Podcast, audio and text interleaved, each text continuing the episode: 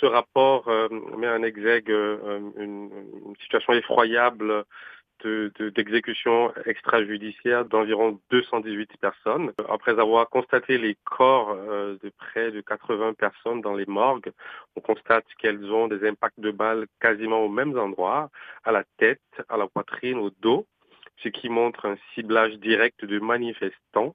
On a aussi constaté à travers des témoignages qu'un nombre de morts n'ayant pas été comptabilisés dans les précédents rapports ont euh, été, par exemple, repêchés dans le fleuve Chari en Djamena. Euh, on a retrouvé des corps, par exemple, à Mundu, euh, près de l'aéroport.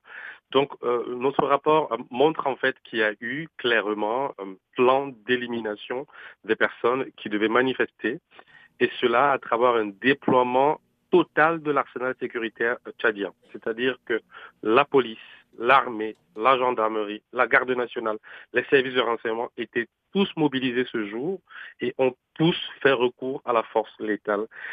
Ce qui est beaucoup plus inquiétant, c'est que ce recours à la force a continué pendant les jours qui ont suivi. Et vous dites même que ce recours à la force a été prévu, a été planifié. Est-ce que vous pouvez nous en dire un peu plus?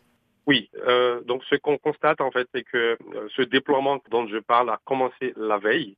Il a commencé par un quadrillage des grandes villes et notamment de quartiers spécifiques, notamment de quartiers considérés comme contestataires, abritant majoritairement les militants euh, d'un parti politique bien connu, les transformateurs, mais d'autres partis politiques aussi et organisations de la société civile connues comme étant dissidentes.